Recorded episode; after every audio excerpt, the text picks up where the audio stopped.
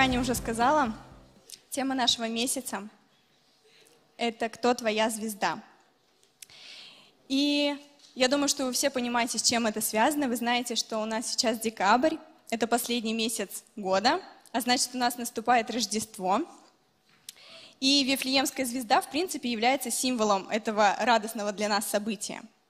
И вот весь месяц мы с вами будем разговаривать как раз на эту тему звезд, будем говорить о них как в прямом их значении, о небесных светилах, так и не в прямом. Вот, и прежде чем поговорить с вами на тему «Кто твоя звезда?», давайте откроем Матфея, вторую главу, и прочитаем всем нам известную историю и немножечко покопаемся в ней. Это вторая глава с первого стиха. Когда же Иисус родился в Вифлееме Иудейском в дни царя Ирода, пришли в Иерусалим волхвы с востока и говорят, «Где родившийся царь Иудейский? Ибо мы видели звезду его на востоке и пришли поклониться ему». Услышав это, Ирод царь встревожился, и весь Иерусалим вместе с ним. И, собрав всех первосвященников и книжников народных, спрашивал у них, где должен родиться Христу. Они же сказали ему, в Вифлееме Иудейском, ибо так написано через пророка. «И ты, Вифлеем, земля Иудина, ничем не меньше воеводства Иудиных, ибо из тебя произойдет вождь, который будет пасти народ мой Израиль». Тогда Ирод, тайно призвав волхвов, выведал у них время появления звезды. И, послав их в Вифлеем, сказал, «Пойдите, тщательно разведайте о младенце, и когда найдете, известите меня, чтобы и мне пойти поклониться ему». Они, выслушав царя, пошли. И вот звезда, которую видели они на востоке, шла перед ними, как, наконец, пришла и остановилась над местом, где был младенец. Увидев же звезду, они возрадовались радостью весьма великой, и, войдя в дом, увидели младенца с матерью его, Марию, и, пав, поклонились ему. И, открыв сокровища свои, принесли ему дары – золото, ладан и смирну. И, получив во сне откровение не возвращаться к Ироду, иным путем отошли в страну свою. Вы знаете, это довольно интересная история, в которой очень-очень мало конкретики, но при этом, если в ней немножечко порыться, если в ней немножко покопаться, то можно сделать для себя очень-очень много выводов. И хотелось бы начать с того, что волхвы — это были ученые, которые занимались изучением небесных тел – то есть они были звездочетами, или, проще говоря, они были астрономами. И вот все, кто читают Библию, знают, что информация во всех четырех Евангелиях часто повторяется, что мы читаем одни и те же события, просто с разных ракурсов. И вот интересно, что апостол Матфей, он единственный, кто пишет в своем Евангелии про волхвов. Больше никто про них не упоминает. И то он упускает очень-очень многие детали – так, к примеру, мы с вами не знаем имен этих волхвов, о них вообще ничего не написано. Мы не знаем, сколько их было, хотя нам в воскресной школе очень часто преподают, что их было трое.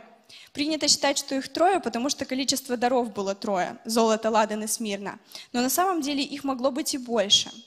Мы с вами тоже очень часто скидываемся на подарок на день рождения, правильно? Вот. И более того, в путешествия на дальние расстояния всегда собирались очень-очень большие караваны – потому что с собой брали всегда охрану, так как были очень частые нападения разбойников. С собой всегда обязательно брали слуг, которые следили за верблюдами, которые их поили, которые их кормили.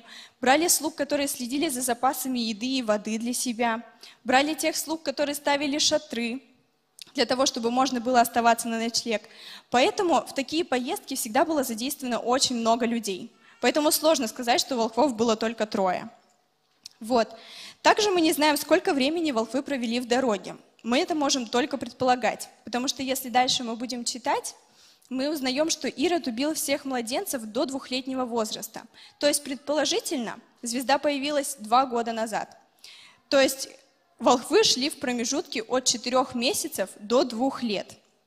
Кроме того, такие поездки очень-очень долго планировались. Так как нужно было себя всем обеспечить, нужно было со всеми связаться – Естественно, интернета, там, телеграмма, ВКонтакте не было, чтобы кому-то написать.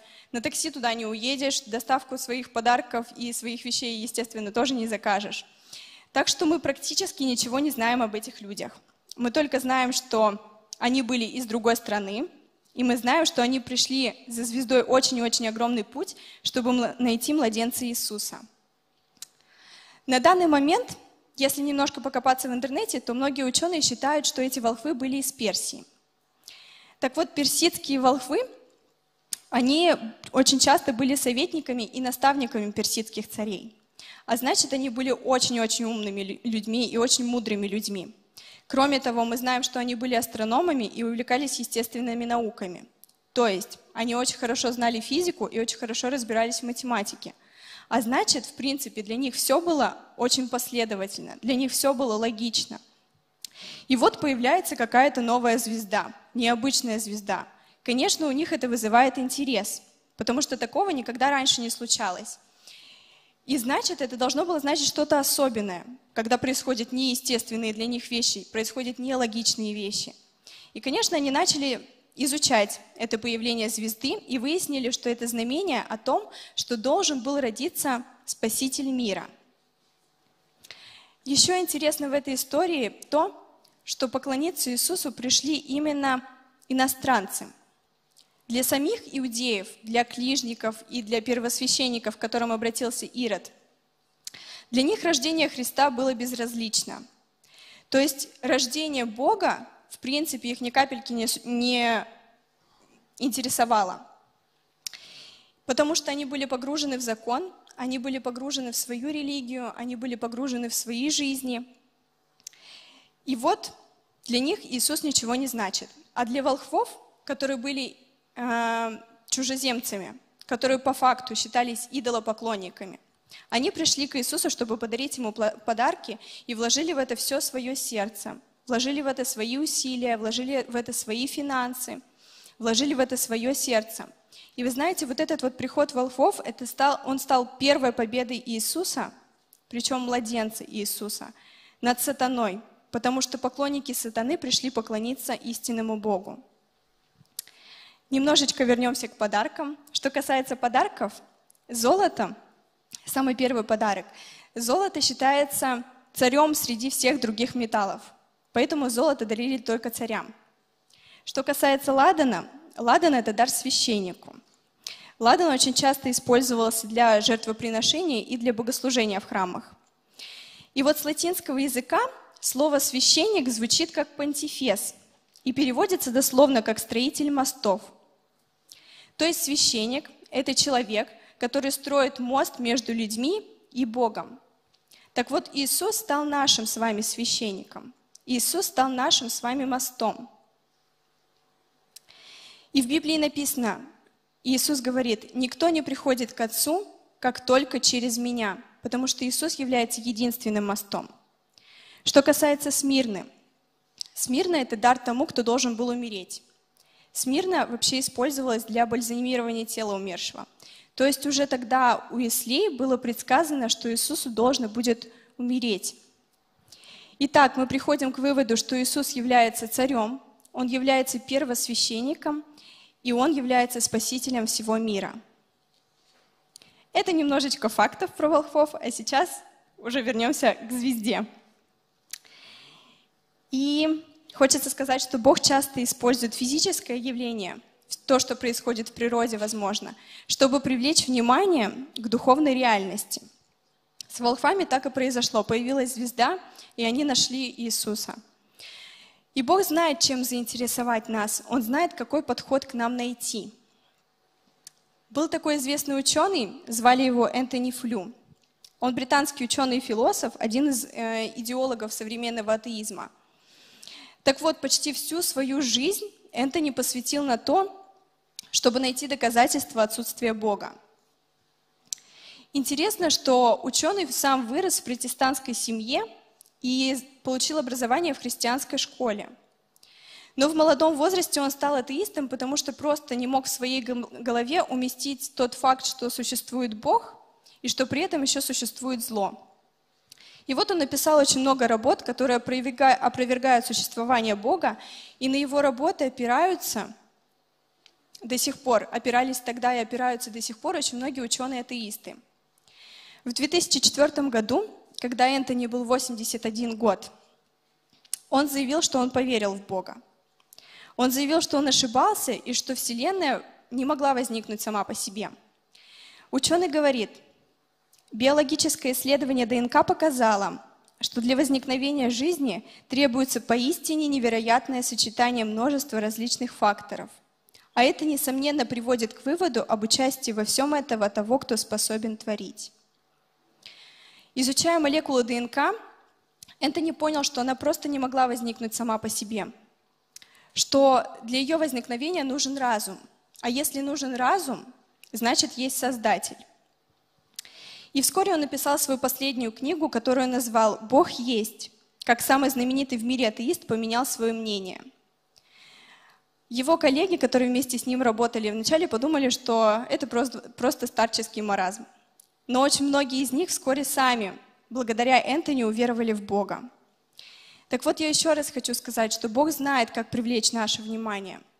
Он знает, каким способом привести человека к Иисусу. И вот через исследование ДНК-молекулы, Энтони увидел тот яркий свет, тот величественный а, свет от самой настоящей звезды. И он нашел свою звезду. Я думаю, что все мы знаем и все мы прекрасно понимаем, что сатана, он очень умный. И я вам хочу сказать, что он прекрасно знает Божьи, э, Божьи пути. И он прекрасно знает Божьи лайфхаки. А еще мы знаем, что он вор и мошенник. И причем он очень хитрый вор. И он прекрасно знаком с таким словом, как плагиат. Только вот он не только ворует идеи и сценарии Бога, он еще искажает их. Он искажает Божью правду. Так же, как Бог знал, как привести, как привлечь внимание волхвов через появление сверхъестественного чуда, через появление новой звезды – как знал, как привести волхвов к младенцу, также и сатана знает, какие звезды для нас зажечь, чтобы привлечь наше с вами внимание. Вот только вот эти вот звезды, они ложные. Это очень похоже на то, как если бы волхвы решили бы пойти совсем за другой звездой. Если бы они сказали, а вот та звезда светит намного ярче, она мне больше нравится, я хочу идти сегодня за ней. Как вы думаете, куда бы она их привела? Я уверена, что точно не к Иисусу. Так вот, наше с вами время – это время свободы, это время возможностей и время прогресса. Это время, когда у нас есть вообще большой широкий выбор. И вот летом, когда я уезжала к себе домой, я сама из Татарстана, я уезжала к себе домой к семье, мы с мамой как-то с моими младшими сестренками, у нас очень большая с ними разница, они вот школьницы – и мы с мамой и моими младшими сестренками пошли в канцелярский магазин, чтобы закупиться перед началом учебного года в школу. И вот мы туда приходим, и мама говорит девочкам, выбирайте, какие ластики вы хотите. И одна там начинает кричать, я хочу с Мишкой, вторая говорит, я с зайчиком. Мама говорит, выбирайте точилки. Одна говорит, я хочу зеленую, другая говорит, розовую. И вот они набрали себе кучу-кучу-кучу всякого всего яркого, такого блестящего, с разным красивым дизайном, такого разноцветного – Самое смешное было то, что когда мы шли назад домой, они обе были расстроены. Потому что когда мы уже все купили, они рассмотрели получше принт клея карандаша, и он им не понравился. Вот в моем детстве, в мои школьные годы, у меня была железная точилка, был белый ластик и обычный синий клей-карандаш. И так было у всего класса. И я сейчас не говорю о том, что моя мама что-то не то выбирала. Нет, на самом деле мама всегда пыталась выбрать для меня что-то интересное, что-то яркое, что-то красивое, но на самом деле выбора в магазины не было. И я сейчас не говорю даже про детство наших родителей, у которых, ну, бери, что есть, если это вообще есть. Вот. И сейчас у нас с вами есть выбор абсолютно во всем. Мы можем с вами спокойно выбирать одежду, которую мы хотим одеваться. Мы можем выбирать машину, на которой хотим ездить, работу, на которой работать. У нас есть разные развлечения. Мы выбираем иногда после молодежки, в какой ресторан или в какую кафешку поехать, какую еду поесть. Мы даже выбираем города, в которых жить. И вот от такого большого количества выбора у нас очень часто просто разбегаются глаза. И мы с вами берем совсем не то, зачем пришли. Потому что все такое яркое, все такое привлекающее. И вот звездами в нашей жизни часто становятся совсем не те вещи. Например, работа, которая тебе прям безумно нравится, и ты готов часами проводить в ней. Когда ты тратишь все свои выходные, когда ты тратишь воскресенье на то, чтобы работать, когда ты тратишь на это поход в церковь. Увлечение, когда ты можешь прям часами сидеть за просмотром какого-то любимого сериала или мультфильма, возможно, даже аниме. Вот, и иногда ты просыпаешься с мыслью о том, что же там интересно в следующей серии. Или вообще ты готов пожертвовать всю свою ночь, весь свой сон на то, чтобы за раз просмотреть весь сезон. Или когда ты все свое свободное время проводишь в Ютубе за просмотром какого-то там интересного для тебя контента. Возможно, это какая-то мечта, за которой ты следуешь, вообще готов жертвовать всем и готов на все. Возможно, это люди, которым ты пытаешься угодить или подражать. И вот что касается людей, то есть звезды, которых мы с вами так и называем звездами или кумирами. К примеру, звезды мирового футбола, звезды мировой эстрады, звезды шоу-бизнеса – а, мой папа всегда в шутку называл таких звезд черными дырами. Вот. И есть даже звезды кей-поп-музыки. Я знаю, что, возможно, вам это сегодня не понравится, но я думаю, что многие из вас знают и многие из вас слышали про такие корейские поп-группы, как BTS, возможно, Blackpink, Twice, Stray Kids, EXO. Вообще этот список можно продолжать очень-очень-очень долго. И сейчас это так распространено, что христиане вообще свободно и даже с гордостью могут говорить, что они просто в восторге от этих групп. Что их самая заветная мечта – это просто поехать в Корею и побыть на концерте BTS, к примеру. Вот. Но интересно, для тех, кто об этом не знает, интересно, что звезды кей-поп-музыки так и называются айдолами. То есть, кто не понял, по-русски говоря, это идолы – и многие христиане открыто называют себя их фанатами. А знаете, кто такой фанат? По определению фанат – это страстный поклонник, почитатель, влюбленный во что-то или в кого-то. Это страстный поклонник. В Евангелии от Иоанна в 4 главе в 23 стихе написано «Но настанет время, и настало уже, когда истинные поклонники будут поклоняться Отцу в духе и истине, ибо таких поклонников Отец ищет себе. Я хочу тебе сказать сегодня, что Бог тоже ищет себе поклонников. Он тоже ищет себе настоящих фанатов, которые будут влюблены в Него всем своим сердцем. А многие, к сожалению, являются поклонниками BTS и других кей-поп-групп. Так вот, многие слушают их песни и восхищаются их голосами, классной музыкой – я сейчас не говорю о том, что музыка не классная, я слышала, она и правда классная. Они восторгаются их танцами, но, к сожалению, они не вникают или просто не хотят вникать в то, о чем поется в этих песнях. А многие песни посвящены неразделенной любви или одиночеству. Многие песни посвящены самовлюбленности, что нужно наплевать на всех и думать только о себе. Многие песни вообще содержат просто мат – и вот не придавая этому значения, человек просто не замечает, что для него становится нормой, например, пошлые движения в танцах. Почему? Это же выглядит очень даже круто. Кто-то перенимает стиль одежды или макияжа. Откровенные наряды – это очень стильно и привлекающе. И вот для христиан становится нормой то, что в принципе нормой быть не должно. То есть границы, они размываются. А когда размываются границы, у нас теряется ориентир. Мама мне как-то рассказала историю про свои школьные годы, и вот у них был такой обязательный предмет, который назывался военная начальная подготовка. И вот они всем своим классом пошли в тир, чтобы стрелять по мишеням. И их военрук распределил э, весь класс на группы по пять человек, отдельно мальчиков, отдельно девочек. И вот как-то так интересно, он так умудрился засунуть в одну группу четырех девочек с плохим зрением и одну девочку с хорошей.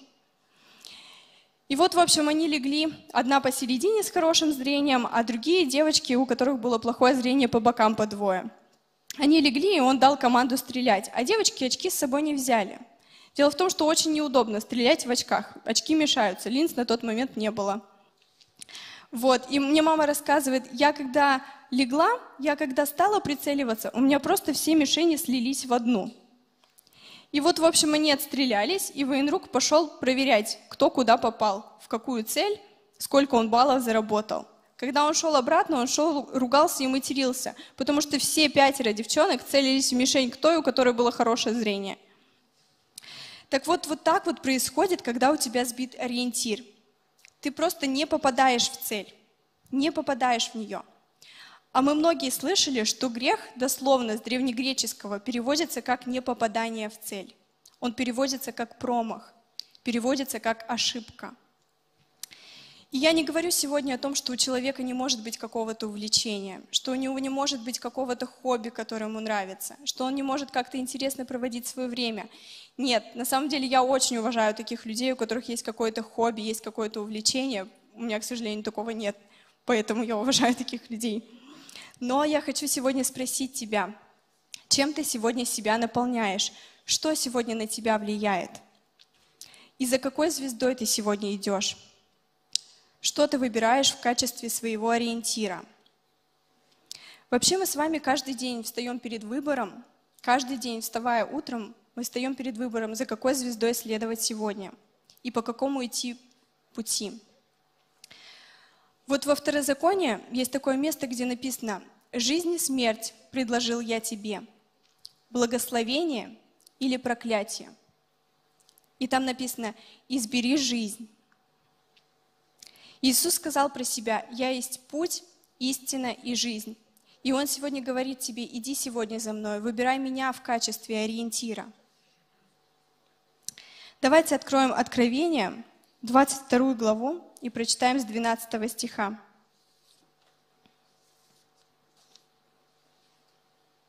Можно мне, пожалуйста, вывести? Я не смогу сейчас открыть. Спасибо. «Вот гряду скоро, и возмездие мое со мною, чтобы воздать каждому по делам его. Я есть Альфа и Омега, начало и конец, первый и последний. Блаженны те, которые соблюдают заповеди Его, чтобы иметь им право на древо жизни и войти в город вратами. А те, которые вне псы и чародеи, и любодеи, и убийцы, и идолослужители, и всякие любящие и делающие неправду. Я, Иисус, послал ангела моего засвидетельствовать вам сие в церквях. Я есть корень и потомок Давида, звезда светлая и утренняя. Иисус говорит сегодня, что Он звезда светлая и утренняя. Вот все остальные звезды, которые для нас зажигаются, это звезды ложные. Это черные дыры. И со временем они догорят. Со временем они оставят тебя ни с чем, и они приведут тебя в никуда. Но Он звезда, которая никогда не угаснет. Он вообще звезда ярче, которой никогда не было и никогда не будет. И так интересно, что многие христиане, к сожалению, представляют Иисуса как очень скучную личность. Как того, кто все время все ставит под запрет.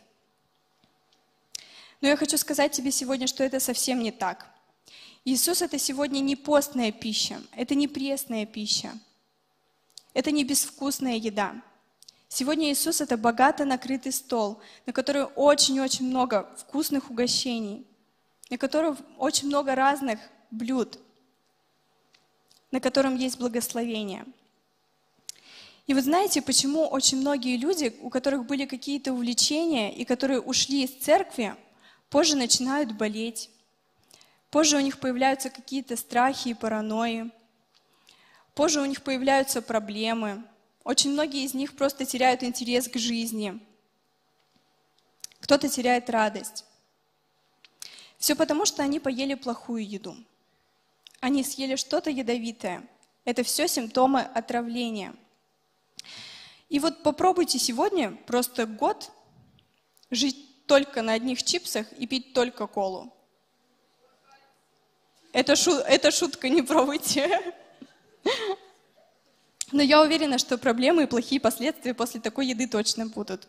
Так что лучше не пробовать. Вот Иисус, Он очень интересная звезда. И вот чтобы это понять, достаточно просто даже посмотреть вокруг. Теплое море. Кто был на пасворде, тот помнит, насколько хорошо это было. Великолепные леса, высокие горы, красивые пейзажи, забавные зверушки, растения. Как у всего этого вообще все так тонко до мелочи продумано? И вот просто вы сейчас можете посмотреть на себя и посмотреть на своего соседа и понять, насколько вы просто уникальны. И в мире больше 8 миллиардов людей, и ни у кого из них не повторяется отпечаток пальца. Ни у кого больше 8 миллиардов людей. Создавший такое, он не может быть неинтересным. Поэтому хочу сказать вам сегодня, просто влюбитесь в Него – ощутите его в себе и ощутите себя в нем. И просто станьте его страстными и яркими поклонниками. И я не призываю вас сегодня становиться звездами. Прежде чем мне выходить сюда, кто-то мне, кто мне сказал, Наташа, ты звезда. На самом деле Иисус наша звезда. Я предлагаю вам сегодня быть луной. Интересный факт, луна сама по себе не светит. Луна только отражает свет звезд. Так что давайте мы сегодня будем отражать свет нашего Иисуса, и пусть Он будет нашей звездой, Он будет нашим ориентиром, за которым мы всегда по жизни будем идти.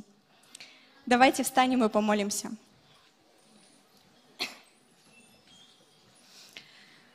Дорогой Господь, спасибо Тебе за сегодняшний день, Иисус. Спасибо Тебе за эту возможность сегодня быть на этом месте, Господь. Спасибо, Господь, что Ты избрал нас, Господь, и не мы сегодня сами себя выбрали, Господь, но Ты нас избрал, Иисус. И мы просим Тебя, Господь, Ты, пожалуйста, дай нам эту любовь к Тебе, Отец. Дай нам влюбиться в Тебя всем своим сердцем, Господь, и гореть для Тебя, Господь, отражать Твой свет, Иисус. Я прошу Тебя, Дух Святой, Ты сегодня подсказывай нам, Господь, куда идти, и дай нам свое направление, Господь. А мы за все Тебя благодарим и за все Тебя славим. Аминь.